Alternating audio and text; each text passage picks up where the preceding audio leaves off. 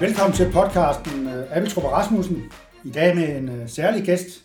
Vi byder velkommen til Thomas Helve, som de fleste af OB-kendere selvfølgelig kender, og ja, det ganske land. Velkommen, Thomas. Ja, tak. Skal du have. Uh, du er jo for, vi bliver alligevel nødt til at præsentere dig for, for de der stakkels uindvidede, der ikke lige ved, hvordan det nu var. At du har jo over, vurderer jeg, over 500 ligakampe på allerhøjeste niveau siden drengeårene i St. Clemens og Dalum. Siden kom du til OB, og jeg tror på, at Niels og mig kan huske, da du øh, mod AGF løb fra midterlinjen og løb ned og scorede mod AGF øh, op, op mod idrætshallen nærmest. Det er korrekt. Den lave mål, op mod den lave mål. Var det ikke en lave mål ind? Jo, jo, jo. Ned mod det, der i dag er familietribunen. Ja. Og der var I, der var I blevet, øh, der var blevet skiftet ind, eller hvad? Ej, der startede jeg faktisk Der startede du inden, ja. Ja, jeg startede faktisk inden. Øh, og og øh, Leif, jeg husker det lidt som om, at øh, jeg, jeg, øh, jeg lavede en bande med Lars Fode måske. Ja. Det tror jeg er korrekt. Og, eller også er det Lars Jacobsen, det kan jeg dele ikke huske. Nej. Og så lige pludselig, så vidste jeg ikke, hvad jeg skulle med den, og så Løb du bare igennem. lukkede øjnene og hakkede til den, og så... Ja, ja. ja det var dengang. Var det noget med, at de blev kåret som mestre efterfølgende? Eller? Vi blev faktisk kort til mester i efterfølgende, ja. Ja. I den Jeg tror, det var tredje sidste kamp, ikke? Jo. Ja. Du nåede at spille mod os, mod frem eller noget? Brøndshøj. Brøndshøj var det. Rent faktisk, ja. Ja. Øh, Ugen inden. Ja. Og det er jo B- det, vi er jo nødt til at sige 1989, og det er under træner Roald Poulsen. Ja. Og det er UB's tredje danske forløb i sidste mesterskab. I 89, de første to, det var i 77 med Rikard Møller, og i 82 også med Rikard Møller Nielsen. Ja. Så Du har en andel i det seneste mesterskab, ja. Ja. ganske enkelt. Ja, den er så også meget mikroskopisk. Du får ikke, har du fået nogen, har du fået nogen nål eller noget? Ja. Eller? Nej, men ved du hvad, der var faktisk øh, en af jeres kolleger på TV2, øh, som af en eller anden årsag fik opsnust, at jeg ikke havde fået en, øh, en medalje. Dengang var der jo medaljer kun til Ja. et få antal. Ja. Så han fik faktisk lavet en, øh, en duplikat til mig, og, øh, og fik overragt den, øh, ja, nærmest rigtig mange år efter. Mange år efter. så jeg har en forfalskning liggende derhjemme. Det er da bedre end ingenting. Ja, præcis. Du er vel en af de få, der har sådan en forfalskning, så. Øh, Jeg er nok den eneste. det tæller også jo. Øh, men så kom du, ja, så tog du fra OB til Udinese. Hvor du havde den, hvor mange? 3-4 år? 5? Fire et halvt år. 4,5? Ja. Og så til AC Milan, hvor det var nok den klub, hvor du var længst i, ikke? Ja, der var jeg fem sæsoner, ja. Ja. Skiftet til Inter, Norwich, Mönchengladbach. Og blandt alle disse ting er der vel, hvor mange mesterskaber er der her, hvis jeg bort fra dem med OB? Der. Jamen, øh, jeg vinder jo i princippet kun noget med, øh, med Milan. Ja. Ja. Jeg vinder et mesterskab i min, øh, i min første sæson i klubben. Og i min sidste sæson, der vinder vi Champions League og pokalturneringen. Hvem er det, hvem er det, I slår i Champions League med Juventus. Juventus? Ja. I, hvorhen var det? Det var på Anfield. Det var på Anfield Road, Ja, ganske enkelt. en lidt mindre. Det må stå stærkt i erindringen, tænker jeg. Ja, både over, fordi øh, det var en kamp, jeg ikke spillede. Jeg blev sidet fra. Øh, Det vidste jeg faktisk godt, men jeg skulle ja. bare lade dig selv sige det. Ja, præcis. Så jo, det står rigtig frisk i erindringen. måske ikke i øh, 100% øh, lykkens tegn, men øh, Nej. måske også lidt med noget øh, ah, frustration. Ja. Men øh, sådan er gamet jo. Har du været med i øh, nogle af de kampe, der er været forud? Ja, jeg har været med i trupperne i hvert fald helt og med øh, semifinalerne. Øh, Ja. Semifinalen møder vi jo faktisk Inter øh, over to kampe. To fantastiske kampe, øh, husker jeg. Ja. Øh, og jeg mener, husker jeg sidder på bænken i begge to og kommer ind i måske i den første, og kommer ikke i spil i den anden. Okay. Øhm, så den sidste af de der kampe, jeg egentlig er med i, er i kvartfinalen. Og så, ja, Men der får du så, øh, der får man en medalje der, selvom man ikke har spillet. Ja, det gør du. Ja. Det gør du. Det var sådan med en dobbelt smag i munden, kan man vel sige. Så. Ja, ja, præcis. Og lidt på afstand, så, så er det jo fedt, altså, Ja. ja. trods alt, øh, at have været en del af noget, der er lykkes. Men øh, nu, øh, der kommer du så hjem her, og så spiller du i OB. Du kommer i 2006. Vi er jo præsenteret sammen med, jeg husker, om jeg kan sige det, Sradjan Radonjic Ja, og Jonas Trost. det er rigtigt. Men du skal et år længere frem. Det var faktisk i syv. Det er syv, ja, det, Ja, det var lige noget at blive syv. det er rigtigt. Det er januar 7. Ja. ja. Og så stopper du igen den her i berømte kamp mod OB den 10. december ude på stadion, hvor I slår OB 6-0 i en sneværskamp. Det er rigtigt. Det var næsten sidste gang, det var sne, bortset fra for 14 dage siden, For hvor vi havde Ja. en kæmpe vinter her i Odense. Jamen, det er rigtigt. Det var ikke normalt, og at det snede. Nej, det står frisk i erindringen. Der, hvor du løber spankulerer op og ned af højre bak, dybt rutineret i, ja, pulveriserer den 6-0. Fuldstændig. Ja, i snefår uden lige. Ja. Ja. Jeg husker det som værende en øh, besønderlig kamp. Altså, kampen i sig selv var jo besønderlig, ikke? Og resultatet besønderligt, og det der med, at vi egentlig starter ud på den her grønne bane med røde striber, Det er rigtigt, ja. og så ender ud i, man havde jo nok set vævesigten, Ja. øh, så de røde striber var der jo. Øh, ja, så det, altså, du kunne ikke se det grønne græstæppe, da vi var færdige, så det var øh, mærkværdigt. Meget mærkværdigt, og du bliver skiftet, nej, du bliver faktisk ikke skiftet, du bliver taget ud af Henrik Clausen. Jeg blev revet ud af Henrik Du var Clausen. revet ud af Henrik Clausen, og meningen var altså, at publikum skulle hylde dig, det gjorde de. Ja, det gjorde de bestemt. Og de havde, der havde OB brugt alle deres udskiftninger, men det var noget med, at Henrik Clausen havde fået en accept fra OB's træner, at det var okay at tage det ud Jeg tror rent faktisk, at øh, nu ved jeg ikke, om det var Henrik eller om det var Uffe, der var øh, assisterende, øh, Nej. der lige rettede henvendelse til, til Kent øh, og spurgte, om det var i orden. Øh, det synes jeg var faktisk et super fint træk, og det er jeg meget, meget glad for, at man gjorde. Ja. Øh, men jeg synes også, at det er øh, super god stil lige, altså... Øh, nogen vil måske opfatte det, at man lige træder lidt ekstra. Ja, 6-0. 6-0, og så tager man en ud, og Nej, det... Så jeg synes, det var fint. Øh, proceduren var absolut godkendt. Ja. Øhm, og jeg er jo super glad for det der med at... Altså, det er måske den eneste gang, at jeg synes, at det er blevet taget ud af en, anden, af en anerkendelse. øh, så det var, det, var, det var rigtig fint. Det er så lige 18 år efter, at du debuterer fra 89 til 2007. Det er alligevel et langt Ja. spænd. Og Ja, altså, på et Superliga-hold. Øh, Ja, det er jo så i- i det-. Det er, det er meget 10. få, der når det. Ja, men det er i 10, øh, at, at jeg så stopper jo. Ja. Øh, Ja, det er 10, ja. Ja, præcis. Så er det endnu mere. Der har du været Ja. 39 eller sådan noget, eller Jeg var 39 plus nogle dage. plus nogle dage. Ja. Ja. Ja, det er vildt. Og dermed kan jeg jo også sige, øh, jo, uden at det glæder du dig sikkert til, øh, nu fylder du snart 50 ja, til sommer. Det er jo lige før, du kan holde en, fest jo. ja, ja. Hvis, hvis tendensen er, som den er lige i øjeblikket, Ja. så... Men kan du give et kort ris over, hvad du har lavet, siden du stoppede? Altså, Niels og mig ved det måske nogenlunde, men, mm. men, men hvad skete der efter, lige efter karrierestoppet? Jamen altså, der var jo det med, at øh, efter jeg stoppede som spiller, så overgik jeg jo faktisk fra dag til dag til en trænergærning i øh, OB. Og blev... Du Øh, havde en længere kontrakt på det tidspunkt. Lige den dato, eller hvordan var det?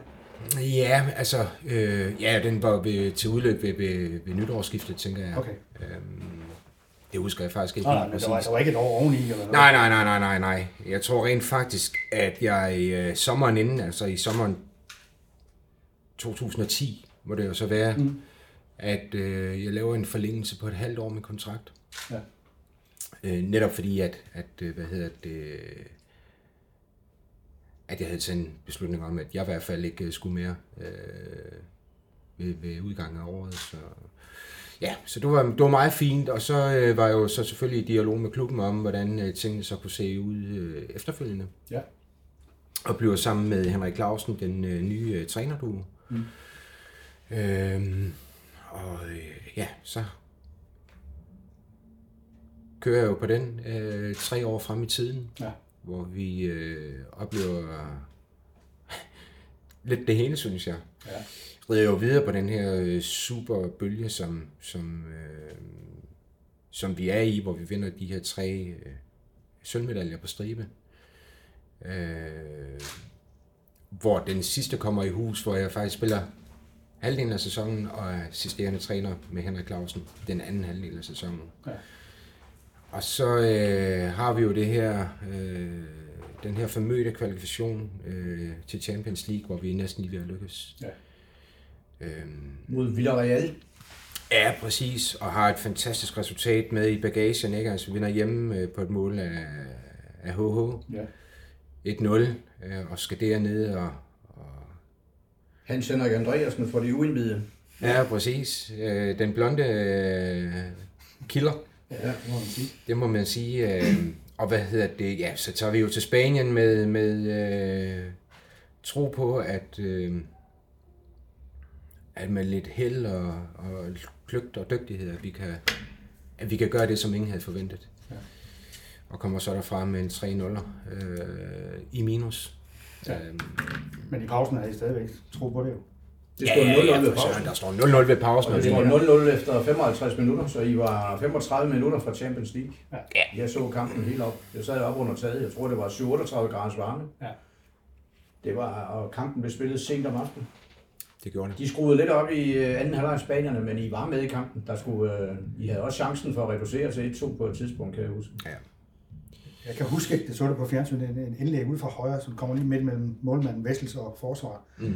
Allerede er undervejs, så tænker man, uha. Ja. Kan du huske det? Ja, det kan jeg sagtens. Det kan jeg sagtens. Det Den er lagt perfekt Ja. i det døde rum, som man siger. Ja. Ja. Og derfra, jamen, hvad pokker, jamen, øh, der kan du sige, der, der, der er kurven øh, bare for opadgående. Ja. Øh, men vi har jo brugt rigtig mange ressourcer på det her, ikke? Og, og så sker der jo det i, i, i løbet af den turnering, vi så starter op på, øh, at så begynder vi at, at få vores udfordringer lidt, ikke? Og der starter vi vel egentlig med at, at hente øh, middelmålige resultater hjem øh, til Ja. klubben. Ja. Øh, og med alt det, der så sker efterfølgende, ikke? Og, øh, så vi prøvede at, at være rigtig tæt på noget af det helt, helt sjove. Øh, og så nåede vi også øh, det der med øh, at virkelig øh, se bagsiden af, af, af fodboldens magi også. Ja. Øh, så det, men det giver fandme hår på brystet, undskyld ordsproget. Altså, jeg kan huske ude på, øh, hvad hed det dengang? Det, hed, det var jo stadigvæk uden til stadion, men det hed noget andet. Det er ligegyldigt. Der var en, en sponsorsamling før kampen, Ja. hvor vi, øh, der var så mange sponsorer, så vi nåede ikke øh, ud alle sammen til kampstart, hvor de, skulle, de spillede jo Champions League, hym, Champions League Det hymnen. gjorde de. Det gør man i den sidste kvalifikationskamp. Så den blev altså spillet på, øh, på Odense Stadion. Og øh, jeg kan huske, at en OB-leder sagde, det her det er spændende, om det er sidste gang i øh, lang tid, at vi kommer til at høre den, eller om det er start på et nyt eventyr. Jeg er jo Ja. tydeligt, jeg vil ikke sige, hvem det var, men han, der blev jo også investeret mange penge i den trup på det tidspunkt. Tænk, hvis OB var kommet med Mm. og havde fået kapitaliseret alt det der. Præcis. Men sådan er det. Der var også en særlig stemning den aften. Ja. Ja. Altså, folk kunne godt mærke, at det her var noget specielt. Jamen, det var magisk.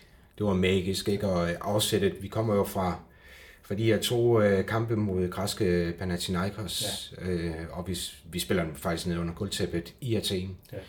Øh, og det var jo med til også at, og, øh, og hvad skal man sige, at skabe den her magi, som jo faktisk var på, på Odense Stadion øh, den aften mod Villarreal. Øh, og den kunne vi jo mærke, og vi Ja. kunne jo mærke den i dagene op til. Øh, og jeg tror egentlig, at spillerne, de havde jo, de havde jo en følelse af, at de var uslåelige øh, Ja. ja. på selv samme aften. Ja. Ja. Øh, Det var en Rasmus Falk, kan jeg huske, der sad på bænken, så vidt jeg ved. Det er cirka 10 år siden, eller med Baskim Kadri. Kan drive med. scorede ned i, øh, mod Panathinaikos, så det, nu er han i OB for tredje gang, men det fortæller lidt om, øh, hvad kvaliteter man havde. Ikke bare på, på de første 11, men også på bænken. Hvad gjorde egentlig, at du så stoppede som, som træner i OB? Jamen, øh, med alle de her ting, øh, og det, det skal ikke lyde som om, jeg er en tøsedreng eller andet, men jeg har sådan en, en meget intens øh, start på min trænerkarriere, øh, hvor jeg er i gang med et dobbelt uddannelsesforløb, øh, for at få de påkrævede licenser for overhovedet at, at kunne sidde på bænken. Ja. Øh, jeg skal jo lære øh, den gerning øh, helt forbundet af, jeg har en fantastisk støtte i både Henrik Clausen primært, jo, som er min øh, cheftræner, Ja. og så selvfølgelig med Uffe Pedersen, som fungerede sammen med Henrik, inden jeg kom, øh, og som egentlig også var øh, med lidt i kulissen øh, hele vejen igennem, og, og hjalp os med, med afvikling af træning og så videre. Øh, så alt det her, vi skulle jo implementere, øh, det var en af vores opgaver, en, en øh, ny måde at spille på, altså en ny spillestil. Mm. Og vi brugte rigtig, rigtig mange ressourcer på det. Jeg husker jo, øh, mødte ind på arbejde kl. 8, ikke, og var hjemme igen kl. 6, og så sad jeg arbejdet videre fra 8 til, til 12. Ja. Øh, så det var meget intenst. Øh, og i starten var det jo fint, fordi resultaterne var der og så videre. Ikke? Øh, og jo længere vi kom ind i den der ende der, hvor, hvor resultaterne blev mindre spændende, øh, så gik jagten jo ind på at, og hvad skal man sige, at, at finde løsninger, og øh, måske endda også finde årsager. Mm. Øh, og, og jeg tør næsten godt at sige, at til sidst, der fik jeg sgu ikke ret meget søvn. Øh, og jeg var måske også øh, en svær person at være sammen med, øh, fordi jeg øh, kunne virke fraværende. Altså, fordi min, min hjerne gik simpelthen på at, at, at finde, finde ud af, hvad pokker vi gjorde i, i, i de situationer, vi var i. Og, og til sidst, der kunne jeg jo også mærke på mig selv, at, at, øh, at det tabede simpelthen så meget på den energi, at når jeg så skulle bruge min energi til træning og, ja. og, og, og selvfølgelig også til kamp, jamen så var det ikke 100% det, jeg kom med. Så var det måske på 95. Ja. Og det var der slet ikke løsningen på det. Så jeg blev simpelthen nødt til på et tidspunkt at sige, prøv her, øh, det kan jeg ikke tilbyde nogen. Nej. Øh, og, og mindst af alt øh, mig selv. Altså, når jeg gør tingene, så, så skal det være 100%. Ja. Og den dag, hvor det ikke er 100%, jamen så, så, så skal det ikke være. Nej. Og, og jeg synes jo, jeg havde, øh, selvfølgelig sammen med, med alle andre, der var involveret omkring holdet, mm. øh, en del af ansvaret. Øh, og jeg synes ikke, jeg løb fra det. Jeg synes nærmere, at jeg sagde, at øh, øh, der skal nogle friske kræfter til. Øh, og det var den beslutning, jeg tog øh, på det tidspunkt, at Troels Bæk, der er, ja. er cheftræner, øh, og informere ham omkring det fortæller, hvordan jeg ser på det, ikke? Og, og der var jo ikke noget, altså han kunne godt, han kunne godt se, at, mm. at, at det, det var så ikke vejen frem. Ja. Øh, hvad gjorde du så? Jamen hvad så? Så tog jeg jo faktisk uh, fri. Ja. Øh, oplevede for første gang øh, måske, at jeg ikke øh, skulle noget. Øh, fordi min fodboldkarriere startede jo i min gymnasietid. Ja. Så allerede der, der gik jeg fra skole til fodbold øh, i en flydende overgang, ikke? Og øh, ja, vi var faktisk inde på, at min trænergærning startede, da jeg sluttede med at spille ja. øh, dagen efter rent faktisk. Så nu står jeg jo lige pludselig med, med en mandag morgen, jeg ikke skulle op og lave noget. Ja. Øh, for første gang i, ja, måske hele mit liv. Ja. Øhm, og jeg havde, jeg havde simpelthen brug for en puster. Altså, jeg var, jeg, jeg var ikke, jeg var ikke udbrændt. Men jeg kunne mærke, at, øh, at jeg var et sted, hvor jeg simpelthen skulle rive stikket. Ja. Og så få noget frisk luft og øh, samle mine tanker og, og prøve at se, om jeg ikke kunne, kunne øh, finde ud af at være en normal mand igen. og, og være til at være i nærheden af. Ja. Så, så det brugte jeg faktisk lidt tid på. Og så sker der jo faktisk det, at øh, jeg på et tidspunkt Øh, nu skal jeg lige huske den rigtige kronologiske rækkefølge. Ja. Men jeg havner jo lidt i, hvad hedder det, øh, i en rolle, hvor jeg, hvor jeg ligesom kan drage erfaringer, eller være nyt af mine erfaringer, og komme ud og, øh, og lave nogle forskellige oplæg, og ja. indlæg, og foredrag, og så videre i, i et bredt spektre, fra, fra den underholdende del til øh, lidt mere seriøse afdeling, hvor det handlede om teambuilding, ja. øh, talentudvikling, øh, alle de her ting, som hvor sportens verden kan, hvad skal man sige, finde en anden vinkel ind. Jeg det synes, jeg, jeg, det synes jeg var super spændende. Ja. Jeg har også noteret her, Roskilde Boldklubs bestyrelse. Præcis. Og motionscyklist. I den grad, ja. og det er jo stadigvæk. Jeg skulle vildt for chefredaktør Poul Kjærgaard, der har hvis nok påstår har besejret der en gang, og herefter kun tabt. Men, øh, Ja, det passer også, men øh, den kære Paul, han var jo snu, fordi jeg kunne huske, at vi var et eller andet sted, og øh, han stak jo bare af uden at fortælle, at nu var spurten ind, sat ind. Så måtte vi andre jo handle efter jo. Og så endte det jo så med, at han, øh, han vandt. Ej, det er fair nok. Ja. Ej, det går jeg rigtig meget op i, og øh, ja. jeg, jeg skylder måske også lige at sige, at jeg øh, i den her tid, jeg tror faktisk rent faktisk, at jeg får en invitation af fynske medier, om at køre den her famøse Rynkeby-tur øh, ja. fra, ja, fra vores hold, fra Ringe til, til yes. Paris. Øhm, og det var jo egentlig en, en start på, at jeg har kastet mig over en ny form for, for motion. Og jeg bruger det rigtig, rigtig meget i dag til øh, at komme rundt og øh, være med til at samle midler og ressourcer ind til velgørende formål. Øh, og lige i øjeblikket er, er jeg ambassadør for Skleroseforeningen, og øh, har kastet, øh, kastet, hvad hedder det, kastet min øh, æg i den kurve. Ja. Du nævner lidt øh, Roskilde, øh, der kommer jeg ind i bestyrelsen, sidder der i 62,5 dage, øh, ja. og, så er det ligesom et overstået, overstået kapitel. Øh, så øh, kommer jeg faktisk ned på Strib Idræts Efterskole. Ja. Øh, og overtager øh, en, en rolle dernede i en form for vikariat. Øh, og det synes jeg var super, super fedt. Ja. Altså, øh, at have med de der unge mennesker, og, og det, det var ikke Superliga-niveau, det, det jeg havde med at gøre dernede, Nej. men øh, det var trods alt unge mennesker, der havde mod på livet, og, og øh, havde lyst til at prøve sig af. Fed opgave. Øh, at få lov til at kigge ind øh, i, i den del af verden, øh, synes jeg var ja. livsbekræftende.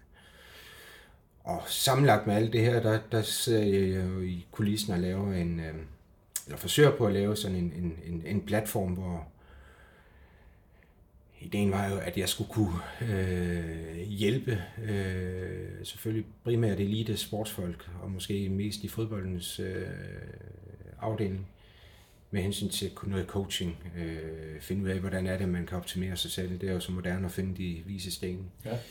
Men jeg synes, jeg havde noget at byde ind med, og jeg havde også fra min trænergærning med OB øh, fundet ud af, at, at øh, jeg kunne vældig godt lide det, ja. øh, og kunne se mig i den rolle. Og øh, øh, efter så mit, mit, mit ophold på Strib, øh, fik jeg jo bare øh, øget næring. Og øh, ja, nu er det så lagt en lille smule på hylden, men ideen om det der med at kan, kan hvad skal man sige, hjælpe andre steder end lige nødvendigvis på en fodboldbane, mm. øh, synes jeg er, er lige så vigtigt. Altså fokus er jo meget mere end bare det at komme ud og træne og være optimeret til at komme ud og få trænet. Der er også alt det andet imellem. Ja. Kan, øh, nu er du jo så assistenttræner for U19-landsholdet. Der kan du vel også bruge de der ting? Så absolut. I den sammenhæng der? Så absolut. Og jeg synes, det er virkelig fint, fordi det er jo med den absolute elite inden for, for deres alders øh, årgang, øh, at man har med at gøre. ikke. Og der er det jo slet ikke spørgsmål om, at du skal finde motivationer og kan stimulere dem, fordi det har de. Det har de, ellers ville de slet ikke være på det niveau, hvor de, hvor de er inde omkring et uh, ulandshold. Øhm, men derfor kan de jo stadigvæk, øh, hvad skal man sige, hente ting hos mm. os, øh, hente noget inspiration, eller få de gode råd med på vej, eller øh, høre, altså fordi fodbolden den udvikler sig hele tiden. Ja. Så det vi andre, vi går med erfaringer, øh, er nødvendigvis ikke øh, det, man bruger i dag, men det er jo trods alt i familie med. Ja. Så det her med hele tiden at, og kan, hvad skal man sige, vi opbygge på og trække fra og, og hvad skal man sige, og, og tilegne og tilrette øh, tiden og, og ind, øh, individet, ja. er jo også blandt andet en af de opgaver, jeg selv sidder med, når vi nu er, er på tur. Det får mig til at spørge, Thomas, jeg synes, det var fascinerende at høre lidt om øh, din overgang fra at være spiller det kan vi måske også komme ind. Vi kan lige tage det med det samme, fordi øh, det må være... Jeg kunne forestille mig, hvis man var journalist eller musiker eller ligegyldigt hvilket fag, hvis man som 40-årig eller 35-årig, 37-årig lige pludselig stopper med, sin, øh, med alt det, man har brugt sine evner og passion til, og så lige pludselig har man altså fri om mandagen, eller var du forberedt på det her? Øh, det er jo ikke, du har selv antydet, hvordan du havde brug for en pause, men har det på noget tidspunkt været sådan, at du følte det tomt? Nej, ikke... Eller været et stort problem for dig? Nej, det, ikke en, øh, i hvert fald ikke, da jeg går fra spiller til træner. Øh, også fordi, øh, som vi også var inde på, at det er jo faktisk en beslutning, som jeg har taget et halvt år øh, for inden. Øh, så så det, det, det vendte jeg mig egentlig til, og øh, det der med at...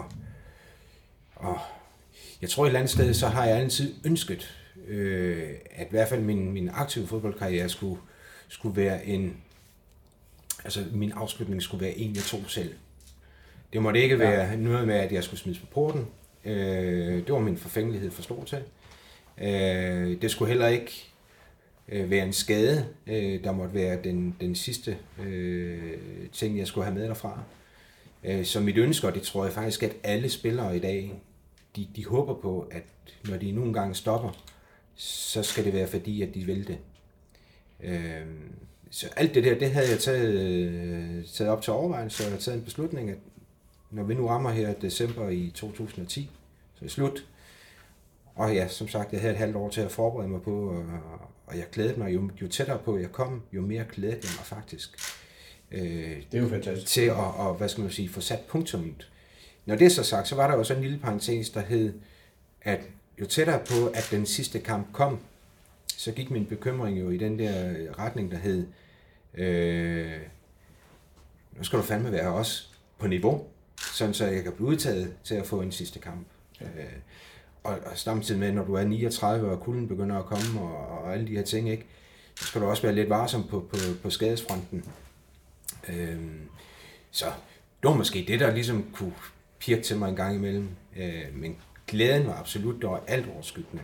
Øh, og jeg synes, at det jeg så oplever i forbindelse med den her øh, afsluttende kamp, det, det den er som den står slet ikke mål med den glæde, jeg havde, fordi det var alt over, altså, det var ubeskriveligt. Ja. Så absolut. Så er der jo så den her anden øh, situation, hvor jeg går fra at være træner til at ikke være noget. Og den var jo sådan set, øh, så jeg godt at sige, lidt mere problematisk. Jeg tager stille beslutningen, øh, øh, men det er ikke efter et ønske.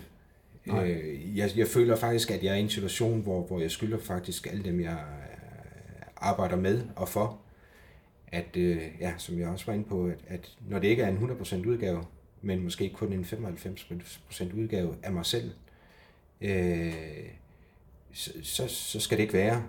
Og, og den accept i at så nå til den erkendelse og så sige, øh, du leverer ikke maksimalt. Den, den, skulle jeg, den, den skulle lige igennem systemet, øh, og det bruger jeg jo så også efterfølgende. Øh, da jeg sådan får det på afstand, ligesom, altså, jeg nåede aldrig at opleve det som et nederlag. Jeg nåede heller aldrig at opleve det som om jeg var utilstrækkelig. Men ærgelsen over ikke at, at kunne præstere maksimalt til sidst, øh, den var der absolut til at, at føle på. Men jeg, jeg spørger, det leder mig lidt over i, øh, at spørge dig, spørge dig om, øh, hvad du selv synes, der er, har været den, her må vi hellere sige, ikke den røde tråd, men den stribede tråd bag din øh, øh, flotte karriere, fordi det er det jo, når, når man over, når over 100 landskampe og spiller for alle de der klubber. Øh, fordi, øh, hvad er det, der har gjort det, hvis du selv, nu kan du godt lægge beskedenheden øh, væk, øh, og vi andre kan lægge vores vurderinger væk. Altså, nu er jeg så gammel, så jeg kan huske, at din far spillede på øh, Odense Stadion i 60'erne. Så fysikken, den har du, øh, og den der ergærighed i nærkampe, den har du med dig. Og øh, jeg har også set din øh, bror, Henrik, spille fra B13. Meget talentfuld. Og øh, så der er jo noget familiegener.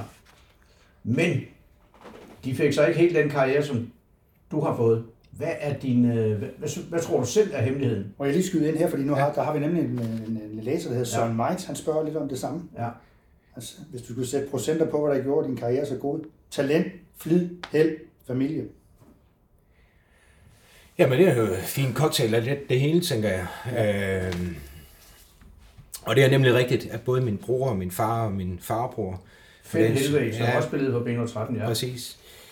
Jamen, øh, vi, vi er jo sådan lidt øh, af samme støbning. Øh, og det er klart, at jeg, jeg har levet rigtig højt på, at jeg har haft en, en god fodboldfysik. At jeg har kunne øh, holde til at, at være i, i øh, nærkampe. Jeg har kunne...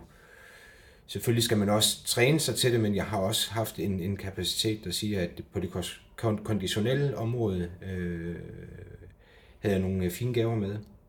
Øh, og, og agerigheden øh, tror jeg nogensinde, eller tror jeg ikke, at jeg nogensinde har manglet.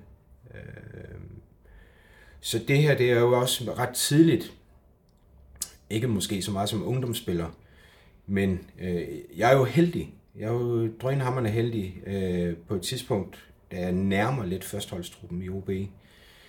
At på det tidspunkt har du jo øh, krigere som Moseby og Sil og Leon Hansen og puha, ja, frygtelig mange andre. Mm. Øh, øh, Johnny Hansen. Altså, der er bare, der er bare en, en DNA i sig selv.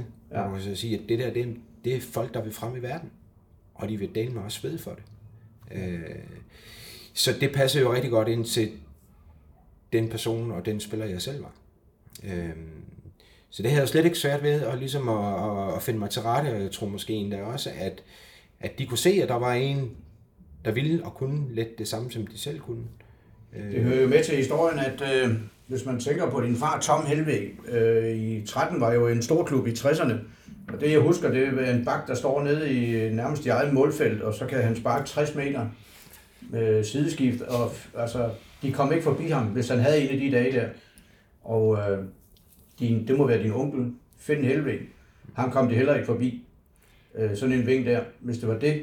Men det sjove er jo, øh, der er nogle ting, der, der går igen. Altså den der evne hos din far i hvert fald til at sparke præcist og langt og troen på sig selv i nærkampene. Den må være, det, det er spændende, hvis man kan arve sådan noget. Men, men du har jo så også, der må være noget med din træningsindstilling, det er det, der hedder ledende spørgsmål. Mm. Er det sådan, at da du er 17-18 år, at du beslutter, at du vil være, have en stor karriere? Eller er det bare noget, der lige pludselig kommer listende? Nej, altså det, den, den kommer listen sådan faktisk lidt igennem min, min øh, barn og ungdom. Øh, sådan i, hvad skal man sige, ren fodboldrelateret øh, fokus. Øh, men det, jeg har jo altid haft et super stærkt vindergen, og jeg husker helt tilbage fra, fra øh, folkeskolen til, tilbage til 4. og 5. klasse, når man havde gymnastik eller idræt, eller hvad det hed dengang. Når vi løb 60 meter, jeg, jeg skulle og ville være den hurtigste. Når vi ja. løb øh, rundt omkring fodboldbanerne, jeg skulle være øh, den første. Øh, så hele det der med hele tiden at stræbe efter at, at være den bedste, det har jeg jo hele tiden haft med. Øh, og, og, og, og det var en af de fundamentale mursten, jeg har med i min bagage, og det var den første sten, jeg har, har haft med. Har du nogen fornemmelse af, hvor det kommer fra? Jamen, jeg tror, jeg tror et eller andet sted, så er det sådan noget, måske noget familiært, altså ja. noget, noget øh, DNA-agtigt noget. Øh, og det er jo klart, jeg tror også, at det der med, at når du kan se, det virker, så dyrker du det også lidt mere. Øh, og jeg finder jo også ud af på et tidspunkt, at øh, venstrebenet skulle ikke lige så godt som højrebenet. Ikke? Og, og jeg finder også ud af, at der, hvor jeg kan gøre chancerne større for mig selv, det er jo at virkelig at have fokus på mine styrker. Og øh, de styrker, jeg havde, var heldigvis, øh, hvad skal man sige, en så vigtig del af fodboldspillet, at havde du styr på det, jamen øh, så kunne det kompensere for rigtig mange andre ting. Ja. Øh, og det er jo stadigvæk byggesten i, i dagens fodbold, som kan være med til at gøre, om du går den ene vej eller den anden vej. Så er der alle mulige andre ting. Vil du betegne dig som en, øh, altså som en stor tekniker, eller en, altså jeg har jo lavet mig forhøre hos øh, vigtige personer, som, som øh, har givet en karakteristik. Den er relativt positiv. Ja. Du bør ikke sidde og være nervøs. Det var heldig nok. ja. Men øh, noget af det er jo også øh, træningsflid. Altså øh, de forskellige sparkeformer, dem har du øvet og øvet. Øh, er det bevidst? Altså fejlprocenten har været lav, kan jeg så helt så sige. Ja. Jeg har været meget, meget bevidst. Øh, og jeg tror, jeg måske... Altså, øh, hvis folk kom øh, forbi Ådalen her i min sidste tid i OB som spiller, så ville de nok oftest kunne se, at jeg stod øh, tre eller fire gange om ugen og øvede simpelt spark øh, ind i et tomt mål fra 3 meters afstand. Øh, så det, men der kan du så sige, der er jo så meget i mit fodbold efterår, at der var det egentlig ikke så meget for at og hvad skal man sige, at blive helt skarp til det. Øh, og det er, jo, det er jo en af de der ting, som, som egentlig måske også har været min drivkraft, det der med at, at, at, hele tiden sige til sig selv, du er aldrig nogensinde færdiguddannet. Der er ikke et spark, der kan blive for godt, øh, eller hvor du har nået toppen. Du skal hele tiden sørge for det, øh, at det kan udvikle sig. Så det var hele tiden været det. Altså har jeg jo skulle løbe en 400 meter, jamen så har det heddet sig, at næste gang, så skal jeg måske skære et halvt sekund af. Øh, der skal i hvert fald ikke et halvt sekund på. Så det der med hele tiden at gå efter noget mere, det, det har så absolut været en vigtig del af, af det, jeg har været af. Øh, og så til, tilbage til det, det store spørgsmål, om jeg har været teknisk i. Det har i hvert fald ikke været det, jeg startede ud med, og heller ikke det prædikat, som jeg har fået øh, rigtig mange steder fra. Øh, men jeg synes da også, at øh, jeg med tiden har lagt rigtig, rigtig meget på øh, der. Også fordi jeg har været bevidst om, at, at, øh, at der var altså nogle forbedringsområder, øh, hvor jeg kunne hente rigtig, rigtig meget. Og min tid i Italien var jo... Øh, øh, jeg vil ikke sige, at, at, at øh, jeg var tvunget til det, men hvis du ikke kunne det, så vi der også sådan rent per automatik... Øh... Hvis ikke du kunne de fine tekniske, eller deltage i småspil, ja, altså, så man jo... Jeg har, aldrig været, jeg har aldrig været en, der kunne øh, sætte fire mand af, og så øh, sætte den igennem øh, kæppene på, på målmanden til sidst. Det var ikke sådan en type spiller, jeg var. Men du skulle jo i hvert fald øh, håndtere en, en første berøring øh, nogenlunde, og øh, kunne indgå i, i de her kombinationer, som i den grad er, er udslagsgivende i dag. Ikke? Så det stiller store krav til, at man kan et eller andet med bolden, og hvis du nu tager rundt og kigger på alle de unge mennesker, hvordan de træner helt ned i, i børne- og ungdomsrækkerne, så er der jo kæmpe fokus på det her. Ja. Det er jo også spændende, at du nævnte øh, HH Hans Henrik Andreasen lige før, fordi øh, altså, nu skal man ikke sammenligne jer, øh, som hverken i plads eller karrieremæssigt har han jo, man kan sige, det man, øh, han, han, han fik jo optimalt ud af sine sine evner, vil mange sige, altså fra øh, en meget flot karriere, ved, ved, også ved vilje på træningsbanen og koncentration. Det jeg husker sådan en for, det er, at han lavede stort set aldrig øh, simple fejl. Nej. Heller ikke på træningsbanen. Det vil, jeg også, det vil også øh, være en af dine hemmeligheder, du er bevidst om det, at arbejde med de enkle ting. Ja, og, og jeg havde det jo sådan lidt et kodex, så jeg kan virkelig godt lide, at du lige tager HH frem i, i, i lyset her, fordi Øh, vi var og er samme skuffe. Øh, i stolte øh, frem for alt. Øh, og jeg vil godt give dig ret, øh, Niels, på, at, at, at øh, hos, han havde, han havde et, øh, et, et, øh, det man i dag kalder for et rigtig højt øh, bundniveau. Ja.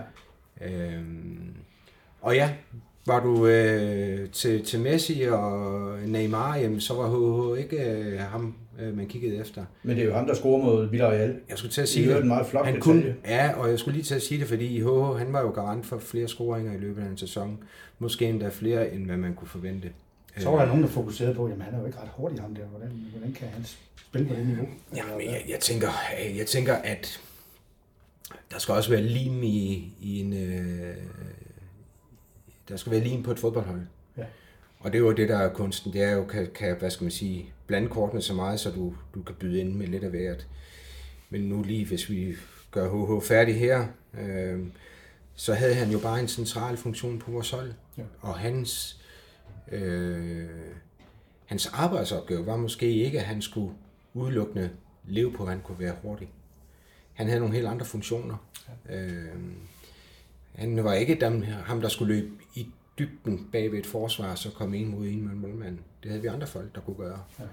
Øh, og meget karakteristisk for, for HH, det var jo, at han kom jo altid lige i bølgen efter. Ja. Øh, og scorede jo øh, rigtig mange mål ved indlæg, blandt andet. Øh, det er vel også noget, det er spilintelligens på en eller anden måde? Det er spilintelligens, og det er jo den type, som HH var. Øh, og jeg kan næsten ikke under, understrege nok den betydning, han havde for, for, for det hold, som, øh, som han spillede på. Altså, øh, han var da i hvert fald med til at give noget, noget stabilitet, og, og han bidrog med meget andet end, end, end, øh, end bare at skrue målene, som du også er inde på, Niels. Så det handler det jo også rigtig meget om det der med, når du har en træningskultur, så bliver den jo også dannet lidt af, øh, hvad det er for nogen, øh, der går forrest. Og der tror jeg i hvert fald, at HH, han øh, var en indpisker, eller det ved jeg jo, han var. Øh, og, og, det, og det var sundt, det var sundt for det miljø, der var, at, øh, at der var folk, og dem var der rigtig, rigtig mange af. Øh, og jeg tror godt, jeg tør putte mig selv i, i samme skuffe. og så for lige at vende tilbage til det, du øh, tror nok, at du, du spurgte om, det var jo det der med, at, at øh, jeg, havde, jeg har øh, berørt lidt det der med at være, altså, øh, min stolthed. Ja. Min stolthed forbød mig øh, at komme hjem for en træning, og så kigge mig selv i spejlet og så sige, okay, for var du ringet af, fordi du ikke var optimeret. Jeg kunne godt have været pivhammerne ringe, men hvis jeg havde været optimeret, og jeg vidste, at jeg gjorde mit aller, aller bedste, så var det egentlig okay. Øh, fordi de gode dage og dårlige dage, de findes altid. Men jeg ville kunne gå hjem og så sige til mig selv, i dag har du leveret det maksimale på dagen. Og det var fra træning til træning, fra træning til træning. Øh, ja, det og, og det blev, det ja. blev ligesom et, et, et, øh, et, et, et, øh, et must for mig. At det der med, at der var ikke nogen, der skulle komme og, og, og fortælle mig, hold, i dag der gjorde du ikke dit bedste. Det ville jeg simpelthen ikke, øh, det kunne jeg ikke affinde mig med. Så det var jo en drivkraft i sig selv. Øh, og så opfandt jeg nogle, nogle små øh, smutveje en gang imellem alligevel. Øh, men men øh, det, det var, øh, altså nu snakker vi om en mursten før, ikke? Men så var det her cementen, der skulle øh, binde det sammen med, med alle de andre. Ikke? Men du har jo også senere i din karriere i OB talt om, du kunne ikke lige, hvis træningen ikke var i, i orden. Altså der er jo den her berømte øh, kamp, hvor jeg har spillet mod Nordsjælland, og, og du så siger et eller andet om, træningen har været meget skidt i den uge her, mm. og jeg ved ikke, om bruger, at kulturen har været dårlig eller et eller andet. Så tre, år, tre dage efter, så er Lars Olsen og Kim Brink og Viggo ikke længere trænere. Der var mange, der fik den opfattelse af, at det var et hint til dem. Men det var måske bare den der frustration, som du snakker om, at hvis man ikke træner seriøst, ja. så er det noget skidt. Ja, og ved du hvad, jeg kan jo ikke pege fingre på, at, at øh, det er den ene eller den anden skyld. Øh, og øh, jeg vil næsten sige, at jeg, jeg ved, at, at det jeg fik udtalt, og det er rigtigt, jeg fik udtalt noget i den dur efter, efter den her øh, dårlige kamp. Vi spiller en ja. pivelendig kamp. Ja. Øh, at, at det ikke var betydende for, for det, der så sker efterfølgende, øh, et par dage efter. Øh, og det var bestemt ikke, det var bestemt ikke de, de afsatte folk, jeg skød efter. Det var i princippet lidt os selv, ja. altså øh, som gruppe, som hold. Øh, øh, at det var bare en, en uge, vi kom fra. Det var, jeg mener, vi havde haft en øh, landskampspause. Øh, øh, og så, så sker der jo oftest det, at, at så er der nogle, nogle folk væk til nogle samlinger rundt omkring, og så bliver truppen minimeret, og så sker der det, jeg har set det andre steder, og jeg har også oplevet det selv, øh, jamen så går man lidt ligesom på Vogue Plus. Og øh, som jeg lige husker det nu i hvert fald, så var det også lidt det, der skete, at, at vi, vi simpelthen bare lige skruede lidt ned øh, for, for intensiteten, og vi skruede en lille smule ned for paratheden. Mm. Øh, og, og, og, og det tænker jeg lidt, at det var den oplevelse, jeg stod tilbage med, at, at der havde vi sgu ikke, altså, det kunne vi ikke være bekendt. Øh, er I forberedt godt nok? Nej. Ikke, og jeg, lag, jeg synes ikke, jeg husker, at jeg lagde ansvaret frem, at jeg sagde, øh, at, at vi var ikke... Nej, nej. Øh, vi kom ikke fra en uge, hvor vi havde trænet øh, rigtigt. Nej. Og det falder også tilbage på mig selv. Ja. Så øh, det er ikke noget med, at jeg skal stå og, og være frelst. Absolut ikke. Nej, nej, men det, bagefter blev det sådan lidt udlagt som om, at øh, nu har Thomas lige skubbet lidt... Øh... Jeg må prøve her. Ja, ja og, og det kan jeg sagtens huske det der. Jeg har også blevet spurgt om det pænt mange gange efterfølgende, om det var det, der var hensigten, og nej, det var det ikke, fordi øh, jeg kunne vældig godt lide øh, trænerteamet, som bestod jo selvfølgelig af, af Lars og Viggo, ikke? Mm. Øh, og så øh, Kim, som havde en, en anden funktion i klubben på det tidspunkt. Øh, Kim Brink. Præcis. Øh, og, og det var ærgerligt, for jeg synes, jeg synes jo faktisk, at, at øh, altså resultaterne, dem var der jo ikke nogen, der kunne sige, at vi ikke kom med. Øh, nej, nej, jeg tror, I lå nummer 4 nu. Ja. På det tidspunkt, og jeg skulle ja. begge ude at sige, at det er godt nok et, et højt niveau at have en kris fra. Ja. Eller andet. så nej, øh, jeg var lige så ærgerlig som alle andre over, at øh, man træffede den beslutning om at, og, hvad skal man sige, at sende dem videre på færden og, og få andre folk ind. Øhm, Ja. Vi skal lige snakke om Italien også, og vi skal også snakke om, og vi skal snakke om Christian Eriksen. Øh, Så skal vi også snakke om dit job som U19-assistenttræner, inden vi lige har nogle, nogle spørgsmål og nogle præmier, der skal uddeles. Jeg har også et nostalgispørgsmål. Det kan vi lige så godt få det Ja, kom med den, Niels. Den. Ja, det er, det er øh, Oldboys-formanden i B13, Peter Nielsen. Ham kender du måske. Han er mest berømt i 13 for at score to mål mod OB i starten af, i starten af 70'erne. Det er ikke ham, vi kalder småkage, hva'? Nej, han hedder vist, hans kælenavn er Mutti Peter Nielsen. Han spørger så, det skal han jo spørge, fordi uh, din far spillede for 13 i 60'erne, og Finn Helve, din onkel, Ja. og din bror Henrik. Så han spørger sådan lidt øh, ærgerligt, hvorfor har du nogensinde overvejet at spille der? Eller hvorfor blev det OB? Det skal vi lige have overstået. Åh oh, ja, så skal vi lige have spolet OB var jo bolden tilbage. en større klub, det er klart. Jamen, jeg tror rent faktisk, øh, og nu skal jeg jo passe på med, hvad jeg siger, men jeg skifter jo fra Dalum til OB som drengespiller tilbage i 85. Øh, og årsagen dertil, det, det er jo simpelthen fordi, at, at jeg, øh, jeg snakker jo faktisk med, med ham, der så blev min træner i OB i forbindelse med det her Fyns Stiftstiden Endestaven øh, ude der i, i idrætshallen. Ja. Hvor han så spørger, om jeg ikke havde lyst til, når det nu var, at øh, de skulle i gang med at træne og komme ned, og så lige træne med og så se, hvad det var for noget. Og det ville jeg jo gerne. Øh, og jeg fortæller jo så om mine forældre, det, hvad, hvad jeg har oplevet ude i hallen og alt det her, ikke? Og der tror jeg nok, at jeg husker det lidt som om, at øh, min far han siger, jamen hvad med 13? Øhm, og så smiler han. Øh, og, og, og, og, altså det var ikke, altså de har jo ikke, øh, eller min far har jo ikke været øh, bestemmende på nogen punkter om, hvor, hvor, hvor Henrik og jeg vi skulle spille. Øh, tværtimod, altså de har jo været opbakne omkring det, og, og det så har været en rød, blå eller stribet trøje, så har det jo været øh, lige fedt. Så interessen har været der under andre omstændigheder. Ja, hvad så? Jamen, øh, var der nu kommet en 13-træner i stedet for at have tilbudt mig en, en træning, så kunne det jo være, at jeg var havnet derude, det ved man ikke. Ja, vi snakker jo omkring øh, 87, der er B13 for sidste gang i øh, det, der nu hedder Superligaen.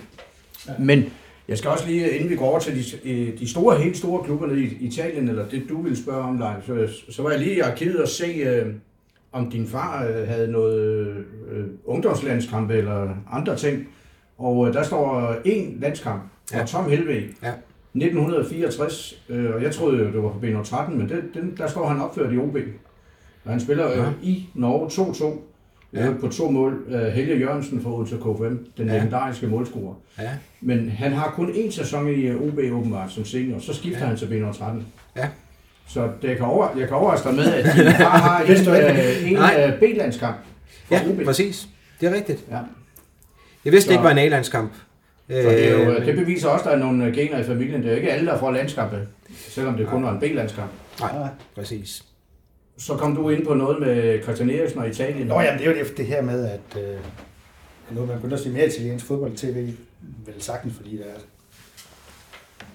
er et enormt opbud af kanaler og muligheder for at se det. Mm. Øh, man ser også bundkampe og sådan noget mod, mod hold, som man troede var CSC-hold. Men, men, det, er, men det er jo mere det der med at, at se Christian Eriksen, øh, og så se ham ikke lykkes i meget lang tid, og så lige pludselig lykkes. Og så er der nogen, der snakker om det her med, at man skal vise, jeg ved ikke, hvad det hedder på italiensk, øh, en eller anden form for karakter for, at fansen og journalisterne tager, tager sig til dig. Eller tager sig til dig. Hvad hedder det, kan jeg ikke sige. Ja. Øh, er der det? Skal man lige... Altså Eriksen, han er jo en stille type, ligesom, ligesom dig, men han udtrykker sig ikke fysisk øh, på samme måde, som du kunne gøre. Altså, kan, kan der være et problem for det for italienerne, hvis de ser en, der... der, der man kan godt se, at han kan en frygtelig masse ting, øh, men hvis han ikke viser det der... Jeg tænker, det, det, det, her, det, det her det kræver en uh, podcast helt for sig selv. Ja, det, Det er, det er meget komplekst. Prøv, prøv at sige kort måske. Ja, det jeg skal prøve. Øh, men jeg synes jo, det, det er vældig spændende. Og jeg kan huske, da, da Christian blev handlet til Italien, øh, havde jeg også nogle udtalelser omkring det øh, til Ja. nogle af tv-stationerne. Og, jeg- og jeg husker det, og jeg står ved det, og det er jo egentlig også det, der har lidt været en af de ting, Christian har slået med, det er, det første, der er vigtigt, det er, at du, øh, du skal lære sproget. Øh, og det er fuldstændig ligegyldigt, om du ja. snakker volapyk italiensk, ja. eller hvad pokker det er, bare det, du ligesom erkender og ligesom viser ud af til, at det vil du faktisk gøre noget for. Øh, prøv at høre, det tog mig to år, før at jeg følte mig fri nok til at snakke italiensk, så der kan du sige, Christian Eriksen, han øh, afgav et interview her, øh, for Jeg ved ikke, hvad han sagde, men var det okay? Ja, men jeg synes, det var, i fint. orden. Det var, det var faktisk øh, fint nok. Ja, ja. Altså, det var ikke de store øh, Nej, nej. øh, betragtninger, han kom med. Men øh, jeg kan sagtens forstå det der. Øh, og så er vi tilbage til noget stolthed. Øh, Ja. Det der med, at øh, når jeg nu kaster mig ud i det, øh, altså, jeg er også for stolt til at, at snakke volapyk italiensk. Så jeg vil godt være sådan nogenlunde kørende i sproget, inden jeg kaster mig ud i det. Øh, så det tager bare lang tid. Øh, men det er jo noget, at italienerne elsker. Det er jo det der med, at, at der er en, der kommer her og ret hurtigt øh, kan sige et eller andet. Øh, det var det første. Øh, det, der så jeg synes var lidt ærgerligt tavligt i forhold til Christian, det var jo, at hans overgang fra engelsk fodbold til italiensk fodbold fra Tottenham til, øh, til Inter, var jo, det var en kæmpe lang fødsel. Altså, den var så lang, så øh, hold nu op, der må have været mange vejer med undervejs, ikke? Øh, det der egentlig er, fordi jeg har jo også kontakter til Italien, og hele Christian Eriksen-gaten, den, den, den bliver bygget op. Og samtidig med, at den bliver bygget op, så stiger forventningen også. Det vil sige, at havde det nu været en lynhandel på et par dage, så øh, tror jeg ikke, at forventningerne havde været på samme måde. Men her der får de jo bygget sten på sten på sten på sten på sten. Det vil sige, at da aftalen egentlig og endelig bliver øh, offentliggjort, der er forventningerne kun til, at Christian ikke kan lykkes. Ja. Øh, og det er unfair, fordi han kommer jo ned og øh, ved jeg, hvordan det sådan generelt foregår med, når man henter profiler ala Christian Eriksen, fordi han blev jo en kæmpe profil øh, i CIA, i og med, at der havde været så meget snak omkring det. Øh, jamen, så er det kutume, at man så giver man dem lige lidt ro til at finde sig til rette, inden man spiller dem. Og Conte har på historik øh, gerne en periode på en, en to års tid, hvor han kører spillerne ind, og så får de lov til at, at få en optræden. Og her der er det jo nærmest ganske kort tid efter, at Christian har skrevet under, at han allerede bliver kastet i kamp. Øh, og, og det er også en svær start. Øh, og der vil han jo blive bedømt øh, fra allerførste gang, han rører kuglen. Øh, og så har man jo måske et eller andet, så er der al, al mulig politik imellem, fordi nu senest har man jo hørt, at nu skulle Christian væk, og hvem er det, der bestemmer det? Er det Konte, eller er det klubben? Er der dårlig økonomi? Hvem er det? Altså, Ja. alle Ja. de her ting skal der frigives midler til, at man kan gøre noget andet, og Christian var måske ikke den topspiller, som man havde håbet på, eller som man troede.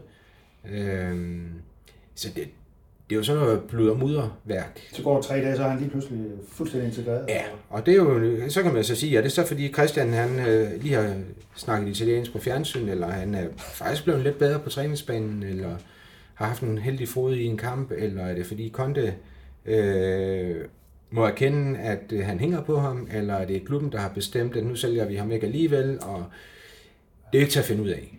Det, der jo selvfølgelig er glædeligt for Christians øh, synspunkter og for alle os andre, øh, det er jo, at, at nu ser det ud til, at han lykkes med at, øh, at indfri nogle af de forventninger, som folk har til ham.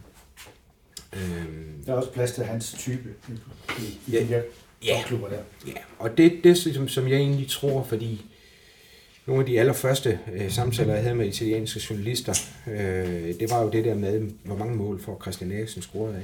Men altså, hvis de har en forventning om, at de henter en topscorer og en ligatopscorer til Italien, så, så har de godt nok øh, set forkert, fordi Christian er jo ikke en, der laver 20 mål på en sæson. Øh,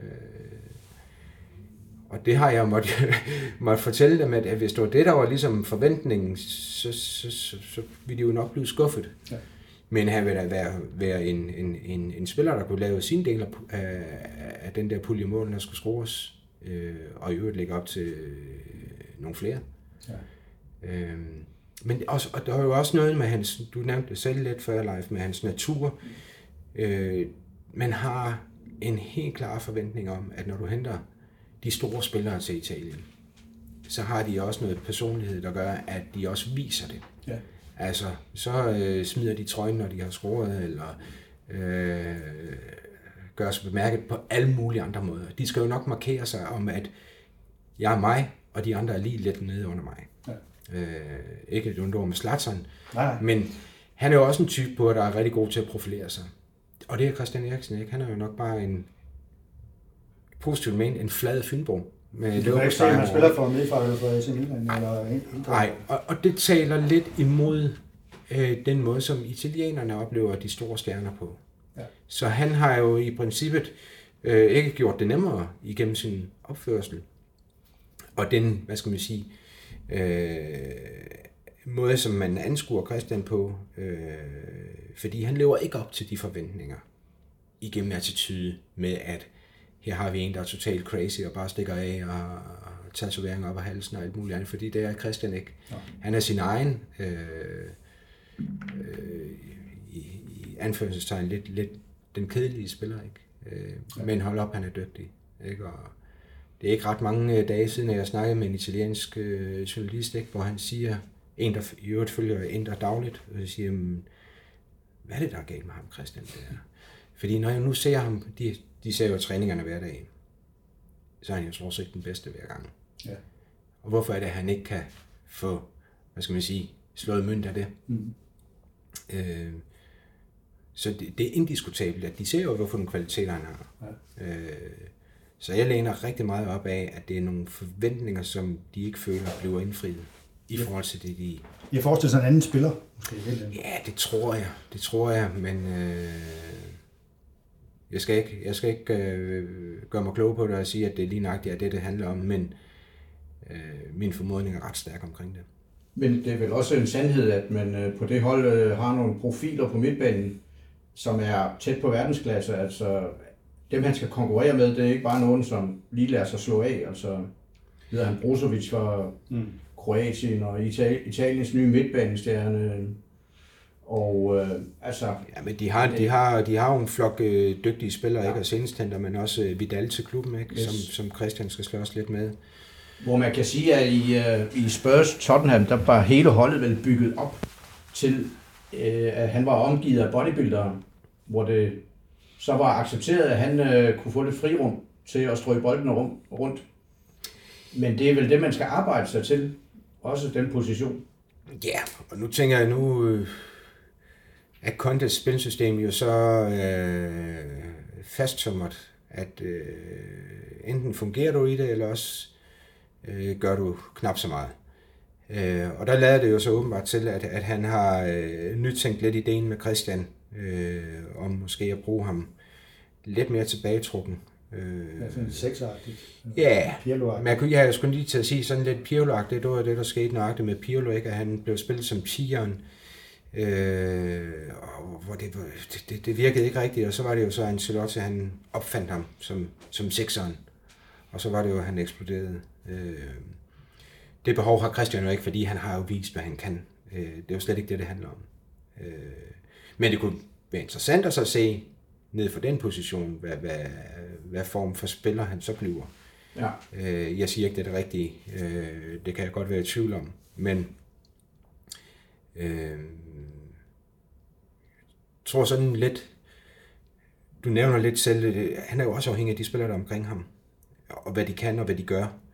Øh, og hvis, hvis Christian har været vant til at ligge i et mellemrum, øh, og ligesom har kunne finde sin plads, og, og der har været folk omkring ham, der har løbet og alt det her, og han ikke oplever det samme på nuværende tidspunkt, eller i hvert fald indtil nu, indtil for kort tid siden, jamen så, så bliver det også svært at kan bidrage med det, som, som han er bedst til.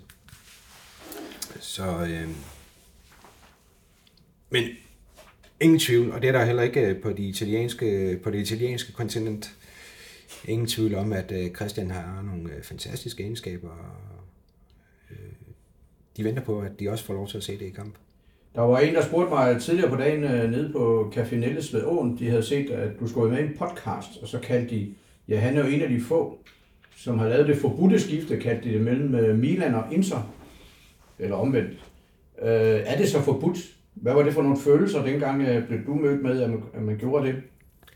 Altså, nu ved jeg godt, at på 30-40 år siden, der kunne man slet ikke skifte mellem klubberne. Og i dag, der skifter der spillerne hyppigere. Ja, kontrakten er overstået. Men, men, men var det et problem dengang? Nej, det var ikke et problem. Øh, de her øh, klubikoner, som man ser rundt omkring, øh, ja, det gør man så ikke så meget mere efterhånden. Det er jo en uddøende race. Øh, fodbolden er om noget blevet meget mere nomadagtig øh, Ja. øh, forretning, kan man sige. Ikke? Øh, så de der sjældenheder med en Lars Høgh, der har alle sine kampe i en og samme klub. Øh, Barrese i Milan og hvad de hedder. ja, ja, og Totti. Totti, Totti i, i Roma, ikke? Altså, de spillere, de, øh, de overlever ikke. Øh, altså, du kommer, du, kommer ikke til at se dem mere. Det tror jeg simpelthen ikke på. Øh, men det, det skifter det, jeg- er ude i, den, den, det er sådan lidt øh, den lange forklaring. Skåret meget kort ned live. Ja, fordi det hedder jo så lidt, løber, det- det Ja, skal jo hed- siges. Ja, det hedder jo lidt, at i den periode, øh, der er to ting. Det er, at der har været noget trafik de to klubber imellem, hvor Sedorf, Pirlo øh, kommer fra Inter til Milan. Det er nogle tunge navne, må vi sige. Ja, ja, ja, og jeg er jo en del af det der. øhm, sagt med glemt i øjet, og Ja, selvfølgelig. ja. Så der er noget trafik den vej Mhm. rundt. I samme periode, det kan I garanteret huske, der begynder man jo at finde ud af, at der er, øh, øh, der er nogle problemer med, med økonomi i italiensk fodbold. Ja. Øh, og man laver nogle regelsæt, der hedder så, at det skal ikke være så nemt at, øh, at have sorte penge i omløb i, i, i fodbolden. Det vil sige, at blandt andet en, en, en, en ting som værdisættelsen af spillerne øh, bliver sådan lidt mere øh, fast i forhold til nogle, nogle regler, der bliver lavet. Så finder man jo så ret ud af, at hvis man går tilbage historisk set og ser i den periode, hvor jeg skifter til Inter, øh, der begynder man at bytte ekstremt meget spillere med hinanden. Og jeg bliver jo så en del af det her øh, spil, hvor at, øh, det tror jeg godt, jeg tør at sige nu, øh, det er i hvert fald den oplevelse, jeg sad med, og også har haft øh, lige siden, at man øh, kunne øh, opvurdere spillerne, altså opskrive deres værdier, øh, som kunne gøre noget godt for et budget øh, et eller andet sted, øh, mod at man simpelthen byttede spillerne. Og der kan jeg jo huske, nærmest regnskabsteknisk. jeg tror, det var sådan en regnskab. Det var i hvert fald ikke fodboldteknisk. Så jeg tænker lidt, at øh, på et tidspunkt, der blev jeg så ringet op inden fra, fra min øh, vicepræsident. Det passer ikke. Min vicepræsident ringer til min agent, og så beder os om at komme ind til et møde. Og øh, forelægger os ideen om, at vi laver en byttehandel med en øh, interspiller. Og øh, det havde jeg sådan set slet ikke set komme. Men det, er- det er en periode, hvor jeg, jeg ikke spiller så meget, og når jeg spiller, så, øh, ja, så bonger jeg ikke ud øh, på den rigtige måde. Øhm, så det, altså, det var forsvundet nok, men derfor kom det som et chok. Så jeg blev jo egentlig bedt om at acceptere og lave en byttehandel, og så overgå til, til de andre. Øhm, og det var jeg jo egentlig også en lille smule med på, øh, men jeg havde sådan lidt en betingelse om, at, øh, og det havde jeg forklaret min agent, øh, at inden vi gik ind til mødet, at hvis det var det, der var temaet, så skulle jeg spille sæsonen færdig hos Milan. Fordi jeg vidste godt, hvad der ville ske. Jeg ville komme til Inter, spille det sidste halvår i en sæson. Stort set kun sidde på bænken. Øh, og det var jeg ikke interesseret i. Så jeg ville gøre mit job færdig i, i Milan, og øh, så kunne jeg så overgå Ja. øh, i, i, i den forbindelse. Så man gør jo faktisk det, at man bytter spillere, og jeg bliver i klubben i Milan på en lejekontrakt for et halvt år. Og så øh, snor bolden bare den anden vej, og jeg begynder at spille noget mere, og begynder at, at lægge noget kvalitet i de kampe, jeg får. Så der ender jo faktisk ud i, at øh, på det her tidspunkt, der har jeg to og en halv, øh, to og et halvt år tilbage af min Milan-kontrakt. Øh, den overgår jeg så til Indre, og jeg får så puttet et ekstra år på, øh, som ligesom, hvad skal man sige, en kompensation for, for det skifte. Øh, altså, det var fint nok. Øh, og så, øh, da sæsonen så går på held, så øh, kontakter Milan mig igen og spørger, om jeg kunne være interesseret i at fortsætte i klubben. Øh, og det siger jeg ja tak til, for jeg kunne ikke rigtig se mig over hos de andre. Og så øh, er historien jo bare egentlig det, at øh, så finder de en aftale. Ja. Jeg havde jo lidt håbet på, at man kunne købe mig tilbage. Mm. Mm. Den spiller, som Milan får fra Inter i det her bytte, jeg laver, mm. øh, Dumaro, ja. han øh, sætter aldrig sine fødder hos Milan, men okay. bliver sendt til fransk fodbold. Øh, så det var også en, en sjov øh, ting. Inter vil ikke sælge, så man gør det, at man laver en ny lejekontrakt på et år, og jeg bliver i Milan et år mere. Det er næsten slavehandel, det her. Jeg ved det ikke, hvad det var. Altså, det var jo mit ønske jo. Ja. Øh, og så spiller jeg jo så den sæson også. Og så øh, står jeg jo så i en situation, hvor jeg skal tilbage til Inter. Øh, og Milan spørger så, er du interesseret i at blive? Øh, ja, og så forsøger man igen på at handle mig tilbage, og det vil Inter stadigvæk ikke. Og så laver man en ny lejeaftale på et år, og jeg bliver så og spiller øh, det år færdig, som så er det år, hvor vi vinder Champions League og, og den italienske pokalturnering. Og så var regelsættet det, at du kunne kun være på leje i det, der hed øh, to år af gangen til samme klub. Men fordi jeg havde lavet det første halve år, så indgik det ikke rigtigt. Men så havde jeg i hvert fald haft to sæsoner, hvor jeg havde været på leje i samme klub. Øh, og de spørger mig igen, om jeg har lyst til at blive. Og så siger jeg, ja tak, det vil jeg gerne. Og på det tidspunkt har jeg så kun et år tilbage af min kontrakt med Inter. Så et eller andet skulle der ske. Og Inter vil stadigvæk ikke sælge. Så jeg er nødt til enten at så finde en ny klub, hvor jeg kan blive lejet ud til, eller og så ja. tage over til Inter og spille. Øh, og det gjorde jeg. Og det var... Og det, det var jo ikke noget, som blev skrevet op og ned i spalterne i aviser og alle mulige andre steder, men det var jo selvfølgelig noget, dengang handlen blev indgået. Så det der med at, at føle, at jeg lavede det forbudte skifte, det var jo på ingen måde øh, aktuelt, fordi de vidste jo godt, at det her det var en byttehandel, og det måske slet ikke var øh, spillernes ønsker. Yes. Øh, men efterfølgende har jeg jo ikke haft problemer med det. Nej. Og jeg kan også huske, at, at ganske kort tid efter sommerferien, der har vi jo noget opstart, og jeg starter op hos, hos Inter, og øh, ret tidligt, der spiller vi en trekantsturnering med Inter, Juventus og Milan, hvor vi spiller de her øh, halve mm. kampe imod hinanden. Og der kan jeg huske, at, at der blev jeg bedt om at komme ned til Milans fans, at de godt vil sige tak for, for indsatsen. Okay. Så det var ligesom en gestus for at sige, vi forstår, at, at du er der, øh, og det er, er egentlig helt fint med os. Kan vi også lige nå at runde der, noget, der kommer i tanke om, øh, du scorede ikke så mange kampe på landsholdet.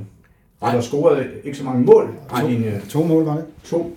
Ja. Men, øh, Men jeg kan fortælle det, jeg lige pludselig husker øh, fra kampen mod Nigeria i, øh, på Stade de France i 98. Ja. Det var en øh, 8. finale, ikke? Ja. I VM. Og vi kommer så for første gang nogensinde i en kvartfinale, hvor vi så taber til Brasilien nede i Nantes 2-3, mener jeg øh, det mål, du laver, det minder jo på en eller anden øh, måde om øh, det, du lavede for OB i din debutkamp stort set. Altså, du kommer fra midtbanen og bryder igennem og sparker den konsekvent ind. Ja. Hvad var der blevet af dig, hvis du var blevet midtbanespiller fra starten? Altså, ja, det ved jeg faktisk ikke. Det var en Bo Johansson-idé, at du skulle spille på midtbanen. Jamen, jeg, jeg, altså, jeg tror jo, jeg kunne have spillet ved siden af HH. Jo. Altså, jeg tror lidt, at vi øh, måske vi har haft, øh, haft samme forudsætninger. Øh, den sjove idé her, det er jo faktisk, at øh, jeg har jo valgt kun at score de sindssygt vigtige mål. Okay. Og dem var der to af. Og det er mod Ghana, eller? Faktisk mod Ghana i parken i, i en eller anden øh, forberedelseskamp til. til en slutrunde. Til en slutrunde, ja. ja. Og jeg mener, det var til øh, EM i, fra, øh, i øh, England, 96. Ja. ja. ja, så Nigeria-kampen skruer jeg selvfølgelig også. Ja, prøv her. Jeg, øh, jeg har jo haft, jeg har ikke, jeg har ikke haft det svært med, at jeg ikke har scoret så mange mål. Øh, og kvæg i, at jeg netop kom til at spille længere tilbage øh, på banen, det gjorde jo også, at, øh, at min primære opgave var jo at forhindre de andre i at score, og hvis der var plads til det, så vi ser nogle af holdkammeraterne til at, at komme til afslutninger. Så det har jeg haft det rigtig, rigtig, rigtig fint med faktisk. Øh, Jeg har jo set, set det som mit eget mål, det er at kunne lave en assist. Altså det har jo betydet lige så meget for mig, som for angriberne at lave øh, kassen, ikke? Så, øh, Hvad ærger dig mest af de der slutrunder? Øh, vi har jo haft et hold, der blev europamester og løftede et trofæ, et landshold i 92. mm, Og vi har også det her dynamitlandshold i øh, Mexico 86, der altid bliver berømmet. Øh, man kan vel sige, at det hold i 2002 er det vel i VM i Sydkorea og Japan, der I øh, slår i verdensmesterne Frankrig ud. ja. Øh, jeg hørte jo til dem, som påstod, at nu kunne Danmark blive verdensmester. Man havde faktisk en kvalitet. Det har man jo, når man slår Frankrig. Mm. Irriterer dig, tænker du tilbage øh, med stor frustration. I tabte jo til England i, i 8. finalen. Ja. Mig bekendt. Ja. På øh, uheldig fasong på en regnværsdag. I Ni, Niigata hed det vist. Ja, det tror jeg i. Føler du, at det var en spildt chance for at komme helt frem? Eller er det bare, var det sådan naturligt? Det var mod England 0-3, Ja. 1-3. Ja, 0-3. præcis 0-3. Øh, jeg er næsten lige ved at tro, at den spildte chance var i 98. Ja. Øh, men den skal jo også ses i lyset af, at den eufori, som, som det hele øh, endte med, altså det der med, at du faktisk gik videre for puljen, og så slår du outsiderne fra Nigeria. Øh, fordi det, de var udråbt til at være Afrikas bedste håb på at, at Ja. få en, øh, en verdensmester. Og vi gjorde det overbevisende. Øh, og jeg sidder faktisk og får sådan helt gåsehud over det. Jeg vil sige, den eufori, at det der, det afkastede, øh, altså, vi troede, vi troede, vi troede virkelig på, at vi kunne komme i finalen. Ja. Øh, og var jo også øh, efter en tæt kamp mod Brasilien øh, lidt tæt på, synes jeg. Brødrene Laudrups sidste kamp. Det var det, og det blev det. blev det. Ja, det gjorde det. Og måske Hvis- kunne Michael have taget den sidste, hvis han havde været lidt yngre på det tidspunkt. Det ved vi ikke noget om. Sådan er der så meget. Og så vil jeg så lige skynde mig at sige, så i 2002 der, hvor vi møder Frankrig, øh, der kan jeg huske, de, deres første puljekamp er mod Senegal. Øh, og for Senegal vinder 1-0. Øh, og vi- sidder på hotellet og, og, og ser kampen, og, og jeg kan huske, at vi blev bare enige om, det der Frankrig-hold, det kan vi godt slå. Øh, Fordi de var slet ikke oppe i omdrejninger. Nej, Og så spiller de, jeg kan ikke huske, hvem pokker så de spiller imod. Uruguay. ikke? Ja, Uruguay. Og så har vi dem så i tredje kamp. Og det var, det var et Frankrig-hold på 80% af deres maksimum. Mm. De spillede sig aldrig ud og nåede aldrig op i nærheden af det, de kunne præstere. Øh, en Zidane, som stadigvæk var god, men på ingen måde øh, frygtindgydende. Og jeg kan huske faktisk, at Morten Olsen, han gjorde det, at han, øh, han havde, jeg tror faktisk, det var Kasper Bølund, som han kastede ind, og så sagde, du skal bare ind og dække ham der. Det er korrekt, ja, så vil jeg huske med. Så, I Daegu blev kampens nej ved, I oplevede den der store, kæmpe store lufthavn. Incheon blev kampen spillet, ja. Men derfra til, at, at vi spillede mod et fransk hold, der ikke var på deres allerstørste øh, styrkeniveau, og så til at slå dem, og til at have den der følelse af, at faktisk du havde slået verdensmesteren med. Den, øh, altså, den var stor. Det var, mm. det var godt. Og det gjorde selvfølgelig, at det inden kampen mod England, at vi, øh, eller det gjorde jeg jo, øh, havde fornemmelsen af, at det der, det blev svært, men vi kan også gøre det. Men jeg tænkte mere på finalen i 98, Ja, okay. inden kampen mod, mod Brasilien, Ja. ja. end jeg gjorde inden kampen mod England i 2002. Yes. Vi er kommet til slutspurten i podcasten, og der er nogle ting, vi skal igennem. Ja. Altså, det ene, altså det er jo nogle spørgsmål fra, fra, fra læserne, som på samtidig kan vinde en, en, øh, en OB udbanetrøje og en bog, der hedder Mirakel i Madrid. Det var du så ikke med til, Thomas. Nej, Du var taget til Italien det var jeg. et år forinden eller sådan noget. Ja, Eller noget i den retning. ja, jo. Og øh, jeg vil bede Niels om at um, sige et tal mellem 1 og 200. Så skal vi komme med den første vinder og det første spørgsmål, vel, hvis ellers det er inden for lødighedens grænser. Ja, 113. 113. Skal det slutte på 13? Ja, har Thomas' far jo spillet. Ja, ja. Jamen det er fra, det er også noget, der lugter af B113, fra Leif Grønning. Hvis ikke der tager mig fejl, så er det den nye præsident for de Close Klub. I Ådalen. Ja, i Ådalen, som har over, overtaget det fra Torning Madsen. Øhm, han spørger, kunne Thomas tænke sig at blive cheftræner i OB, og er du blevet spurgt? Jeg har aldrig blevet spurgt, øh, om jeg kunne tænke mig det. Øh, ikke på nuværende tidspunkt. Øh, Hvorfor ikke vil han så spørge Leif Grønning? ja, det tænker jeg jo nok, han vil. øh, jamen, jeg tænker, at øh, nu har jeg været væk fra trænergærningen i, øh, i noget tid. Øh, så for at skulle positionere mig til at være cheftræner øh, i OB eller en hvilken som helst anden klub, øh, vi kræve, at jeg øh, at jeg fik øh, at jeg, jeg fik noget mere erfaring inden for ja. faget. Det er okay svar. Mm. Ja, det synes jeg da. Det, det er lige til stålet jo. Og øh, Leif Grønning, han vinder jo så simpelthen en øh, udbanetrøje fra af OB's udbanetrøje, som jo er en indre trøje rent faktisk nærmest. Jeg synes, det er en fed trøje. Ja, sort og, og blå. Ja. Øhm. Og, men vi skal have en bog afsted også. Og Niels, du siger et øh, tal mellem 1 og 200 igen. Ja, øh, 189, som øh, associerer lidt til Thomas' øh, DM-år med OB. Ej, det er flot. 1989. Det er flot, du kan tænke sådan. Vi, øh, det er fra en øh, Martin Schütz. Det er muligt, at Thomas kender ham. Han har, han, har, han har din trøje hængende på sit kontor. Ja. Det kunne være fedt, hvis det kunne komme med i podcasten. Hvad, hvad, hvad står der her? Nå. Men jeg har set et billede indrammet med nummer 6. OB, tror jeg, du har skrevet autografen. Jeg ved, jeg ved ikke, om det er for HB-kampen, eller det var for en... Det, ved, det kan du ikke huske. Øh, det kan jeg næsten... Øh, ja, det ved jeg sgu Du faktisk må ikke. hilse ham mange gange og sige, at han pynter på kontoret, står der. Og det var godt. Ja, Hænger jeg med ryggen ud af? jeg, jeg, altså, tænk, jeg kan altså huske, jeg kan huske sekstallet. ja, så gør jeg jo. Jamen, han er... Jeg har et spørgsmål. Han, du blev anset som en venlig person, både på og uden for banen. Tror han selv, at hvis han var mere hård, og man så kom længere og måske havde sluttet sin karriere i Milan?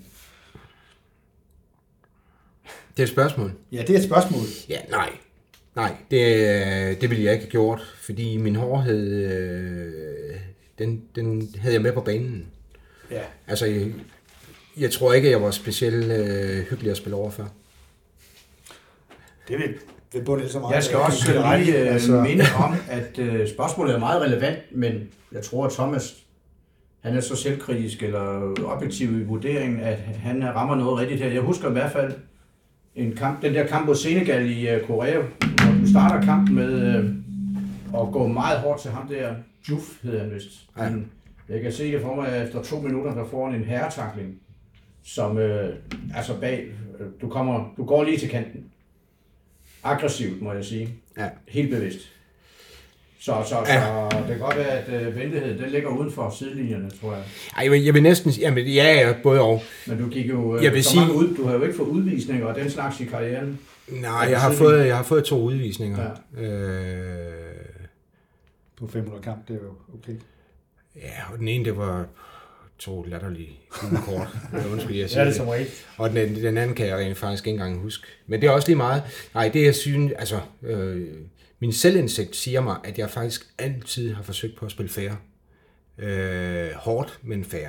Mm. Øh, jeg har ikke været en, der har gået og delt øh, øretæver ud Nej. og, og nævnt folk i diverse steder eller andet. Jeg synes, du er lidt fat i Jesper Grønkjær på et tidspunkt. Det blev du til stadion, da du kom hjem.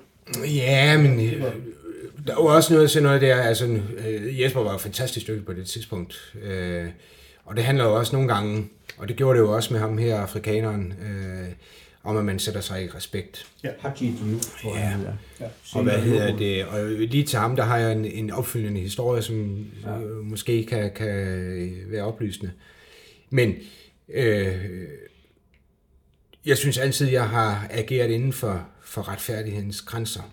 Øh, jeg har aldrig nogensinde spillet en kamp, hvor jeg har tænkt, ham der skal du have fat i inden for de første to minutter, fordi der giver dommeren alligevel et rødt- kort, og jeg skal skade ham. Det har jeg aldrig haft en, øh, en idé med. For lige at sætte Juf der færdig, mm. så var han øh, ualmindelig irriterende. Øh, og øh, havde sådan en rigtig øh, øh, arrogant indstilling over for samtlige af spillerne på, på vores hold, og og grinede af os og, ja. og alt sådan noget her. Ja. Øhm, og og øh, selvfølgelig var han en dygtig spiller. Mm. Øh, men ret tidligt i kampen, og jeg tror måske, at det ender, at jeg forsøger på at, ligesom at sætte mig respekt, der, øh, der spytter han på mig. Okay. Øh, så det var sådan lidt ligesom, at han selv havde ligesom budt op til det ansigt, og øh, hans idé havde jo selvfølgelig været at, at kunne se, om han kunne bringe mig ud af mm. balance, og måske ja. øh, skabe senere i kampen et overtal. Øh, og, og, og det var jo hele det der. De var ham, og så Fadiga. Ja. Øh, de to, de var sådan nogle øh, provokatører, som gik hele tiden og havde fat i os, og sparkede os over benene, og og kunne alle de der ting. Ja, øh, men var også så, en, øh, en outsider til VM-medaljer i virkeligheden. Det var de. Ja. ja, det var de jo også øh, med det afsæt, de fik netop mod mm. Frankrig, hvor de ja. positionerer sig rigtig godt i gruppen, ja. øh, og bliver, bliver en, øh, altså, øh, et andet sted spiller sig ind i kandidaturet om at være en outsider til at, ja. at kunne gå hele vejen. Ikke? Jeg har hørt, Martin Schützer har et tillægsspørgsmål, om du nogensinde har afvist Juventus på noget tidspunkt i din karriere? Nej, det har jeg faktisk ikke. Jeg har aldrig, øh, hvad jeg ved, haft øh, forspørgseler derfra. Det var et klart svar. Ja. Og så lige Frank Rasmussen, han spørger om, har, har du altid regnet med, at du ville stoppe karrieren i OB? Jeg vil sige, hvis jeg ikke havde... Øh, hvis jeg havde skulle stoppe i Danmark, havde jeg slet ikke været i tvivl. Så havde det været OB. Men der sker jo det netop, at fordi at vende tilbage til Italien, og det der så sker efterfølgende. Øh, da min kontrakt, den der famøse kontrakt med ændrer, ja. så endeligt går til udløb, lægger jeg faktisk forhandlinger med dem om at, at forny den. På det tidspunkt er jeg 33 år. Øh, tror jeg nok. Øh, og har faktisk et, et, et, et, et udkast til, til en ny kontrakt liggende. Og så vælger man så at hente en ny træner ind, som øh, bremser alt, hvad der ligger. Og øh, han skulle ikke bruge mig. Nej. Så jeg måtte jo så finde ud af, hvad fanden der så skulle ske. Og, og der tænkte jeg 33 år, jeg synes stadigvæk, jeg havde noget at byde ind med. Øh, og, og, og, og tænker, det, det er lidt for tidligt ja. at komme hjem. Øh, omvendt, øh, så så jeg jo, altså nu er jeg fandme fri, ikke? jeg kunne selv vælge, hvad jeg ville. Ja. Øh, og så tænkte jeg, skal jeg prøve noget andet end Italien? Som ikke er Danmark, så er det nu, jeg gør det. Og jeg har altid haft en eller anden drøm om, at engelsk fodbold øh, kunne være rigtig spændende at stifte bekendtskab med. Vi har jo alle sammen set og set sportslørdag og, og alle de her øh, ja. fede, fede fodboldoplevelser, vi har fået igennem kukkassen i gamle dage. Ikke? Ja. Øh, så det valgte jeg. Jeg valgte måske endda ikke på første hylde eller anden hylde, men valgte noget, hvor jeg kunne se mig selv øh, få de gode oplevelser. Norwich. Norwich, ja. Så ja, skulle jeg, skulle, jeg, skulle jeg hjem, og det endte jeg jo med. Ja. Så hvad hedder det, så havde, eller så var mit ønske selvfølgelig, at det skulle være i Odense. Spiller du stadigvæk noget, det tør jeg godt sige, gammelmandsfodbold i AC Odense? Ja, lidt en gang imellem, men det har været sådan, det sidste år har vi jo ikke spillet. På grund af corona. det har ikke. Øh, og inden da, der var det jo vel egentlig også sådan lidt småtterier med, hvad, hvad, det, hvad det blev til. Altså live for fanden, vi er jo blevet så gamle, at når vi tror, vi kan sprinte, så bliver det jo bare til en gang kapgang, ikke? Og så går vi i stykker. Ja. så det, det kan være, at jeg skal ind på målet, der står det, ved jeg ikke. Nu kan du sige, at du er skadesfri efter et års pause. Eller? Ja, det er nok den længste periode, jeg har haft uden at have skader. Men du skulle have været til, så vi kan ved, til Rumænien her til sommer med U19-landsholdet. Øh, det blev så aflyst for nylig. Er det korrekt? Ja, vi skulle jo faktisk allerede have været afsted her øh, til Tjekkiet i øh, slut marts. Nå. Altså i den indværende måned. Træningslejr? Eller? Nej, Nå. i det, der hedder elite-runde, øh, hvor man okay. egentlig kvalificerer sig Hallo. til en playoff i maj, som gør, at man kvalificerer sig til en øh, slutrunde i Rumænien. Okay. Så vejen havde været lang, men øh, vores første opgave havde været lige om lidt her alligevel. Ja. Øh, og det får vi ikke noget ud af. Eller, okay. vi får ikke lov. Nej, hvad gør I så? Hvad bruger I tiden på? Jamen, øh, hvad får vi øh, lov til? Vi, vi, vi får ikke rigtig lov til noget som helst. Øh, vi har øh, et U21-hold, øh, som skal igennem en tilsvarende øh, ting her, øh, og se om de kan kvalificere sig endelig til slutrunde, som også ligger i maj, hvis jeg ikke husker forkert. Øh, og jeg tror rent faktisk, at det er det eneste hold, der har fået lov til stadigvæk at kan afvikle deres program. Ja. Så det, lige nu der handler det jo lidt om at finde ud af, hvad, hvad gør vi? Skal vi allerede nu begynde at kaste fokus øh, mod nogle andre øh, spillere? Øh, og hvem er det så? Altså jeg tænker på en ny årgang. Ja, det er jo synd for dem, der ikke kommer afsted så. Jamen det er jo synd, og det er jo gældende for dem alle sammen ja. øh, hele vejen ned i systemet, fordi, øh, og, og sådan er det jo også ude i klubberne, øh, med alle de gode hold og øh,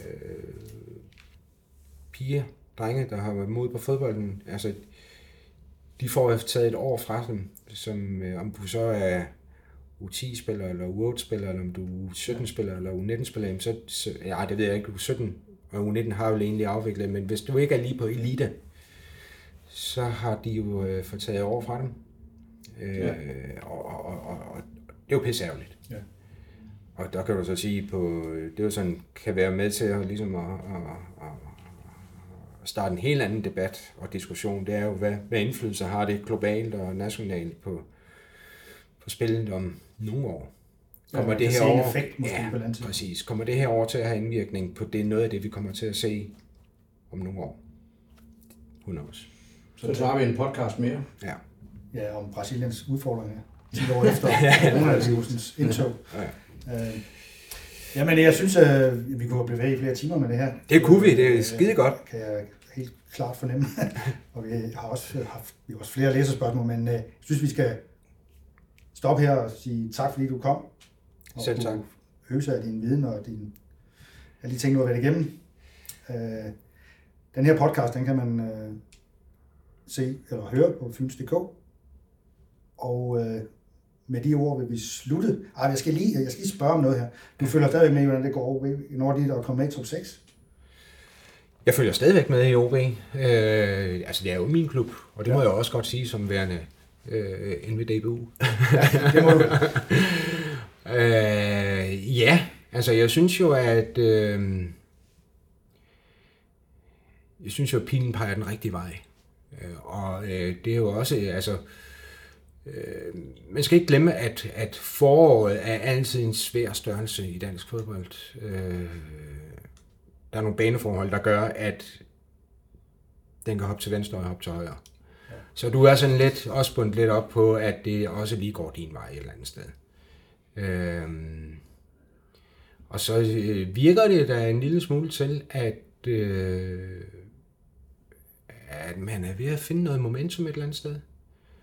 Og øh, jeg tror faktisk, at øh, ikke kun kvalitetsmæssigt, det at man har fået Basken tilbage øh, til klubben, øh, vil give det et løft, men egentlig også lidt øh, signalværdien i det.